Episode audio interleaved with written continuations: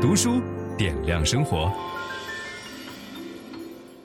今天我们讲的这本书叫做《帮孩子摆脱焦虑》。那天我在直播的时候预告了一下，就有很多家长不停地问，怎么才能够听到这本书？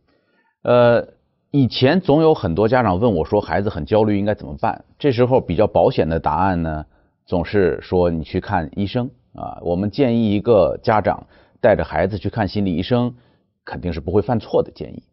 但是这本书的作者有一句话打动了我，他说他为什么要写这么一本自助书来教家长扮演心理医生的角色，解决孩子焦虑的问题？原因是因为不是所有的家庭都有条件去看心理医生，啊，甚至看心理医生这件事会成为很多家庭更大的负担，会让他们更加的焦虑。这句话让我觉得他蛮替大家考虑的，所以我就讲了这本书。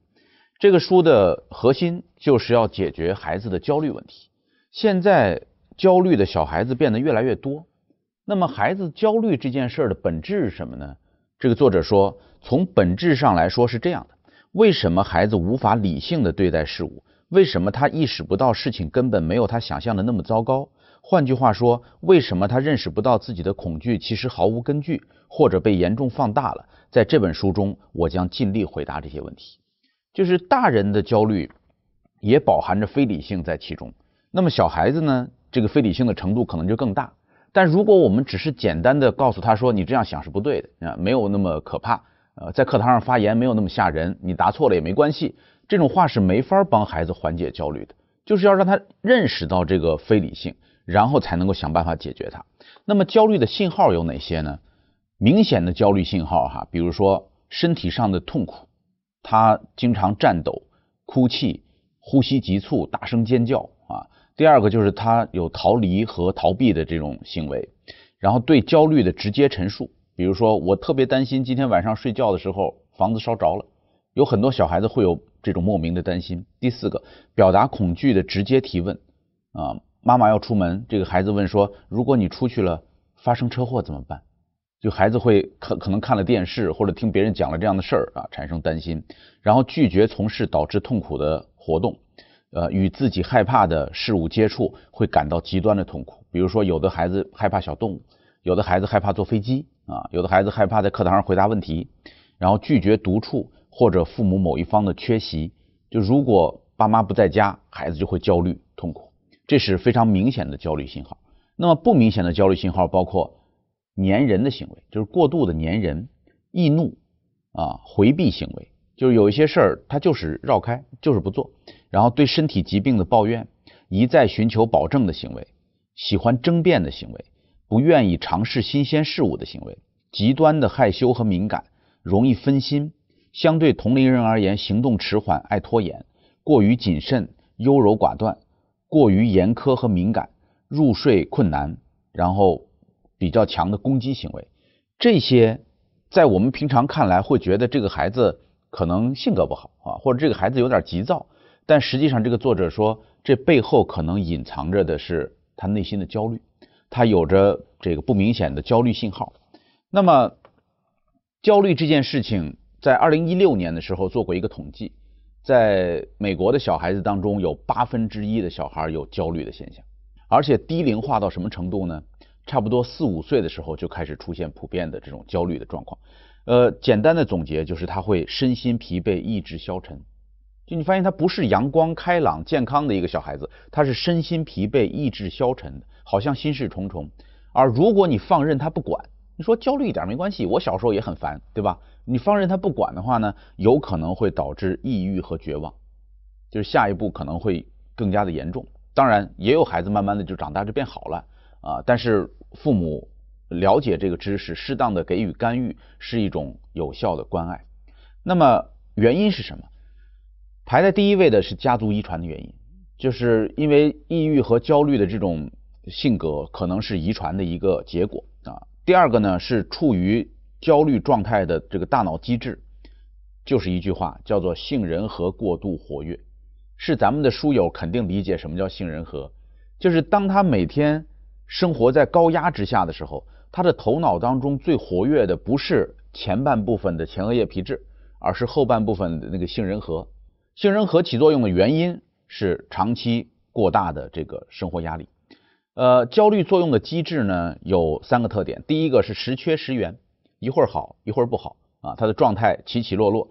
第二个是倾向于把安全环境解释为危险的环境，就这个事儿没有那么严重，比如说出门坐飞机这件事儿没有那么严重，但是他会紧张焦虑不敢去。还有就是我们觉得说你焦虑就是不会呗，对吧？多弄几次慢慢就好了。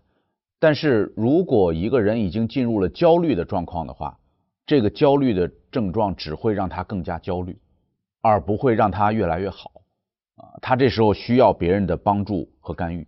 那在做这个心理的帮助之前，一定要做一个简单的诊断哈，就是我们可以评估一下孩子的这个焦虑状况。下边有一个问卷，我我简单的念一遍。如果你的孩子有这个状况呢，你就说是啊，这个。你的孩子是否有以下行为？反复问一些“如果点点点会怎么样”的问题，即使父母反复给予确认和安抚，他仍然会非常担心。呃，拒绝一个人在自己的房间里睡觉，如果要求他这样做，他会表现得痛苦和不安。回避一些特定的情境，比如电影院、饭馆、拥挤的场所、嘈杂的地方或公园。拒绝吃多种食物，只吃自己喜欢的几样食物。不断重复某些行为以减轻自己的痛苦，要求你以特定的方式说某些话，或者以特定的方式做某些事儿。担心作业出错或者忘记做作业，以至于频繁检查，要求父母反复确认自己的作业令人满意，或者反复检查自己的书包、每日计划等等。即使自己有能力完成好，但仍然会在学业或其他任务上过度拖延。在做决定的时候，表现出极大的困难。并且担心每一个决定是不是正确的或者最好的，担心自己在学习或者体育运动中表现有任何不完美，因为将来有可能会用到或者认为有某些情感价值而拒绝扔掉不必要的东西，啊，把小时候的一个小玩具一直保留很多很多年哈，在和父母分别的时候表现得十分痛苦，拒绝和保姆或其他照顾他的人待在一起，拒绝在没有父母陪伴的情况下过夜。对细菌、疾病或灰尘感到恐惧，以至于逃避使用公共卫生间、购物车门把手，或者过度洗手或者过度使用洗手液。拒绝去学校，拒绝上课举手或者在同学面前发言，表现出极度的害羞，甚至阻碍了正常的社会交往。表现出与焦虑相关的生理反应，比如颤抖、大声呼吸、感到恶心或者头晕眼花。表现出过度或不恰当的内疚和责任感，这就是我们常见的这个呃焦虑的症状。对于以上问题，如果在你的回答中出现了一个或者多个是，那么你的孩子很有可能已经出现了焦虑症的症状，并且已经到了需要进行干预的程度。请注意，这份问卷可能并未涉及孩子的某些特殊表现，你的孩子也许会有同这份问卷中提到的相似却不完全相同的行为。分享知识是一种美德。当我们每一个人都在不断地分享知识给这个社会的时候，我们这个社会将会变得越来越好。所以，如果您喜欢这本书的内容，把它分享到您的朋友圈当中，或者给到您指定的某一个人都可以。您关心谁，就把知识分享给他。谢谢。本音档是由樊登读书小草远志提供。解锁本书精华解读全集，请搜寻 triple w 打 d u s h u 点 com 打 t w。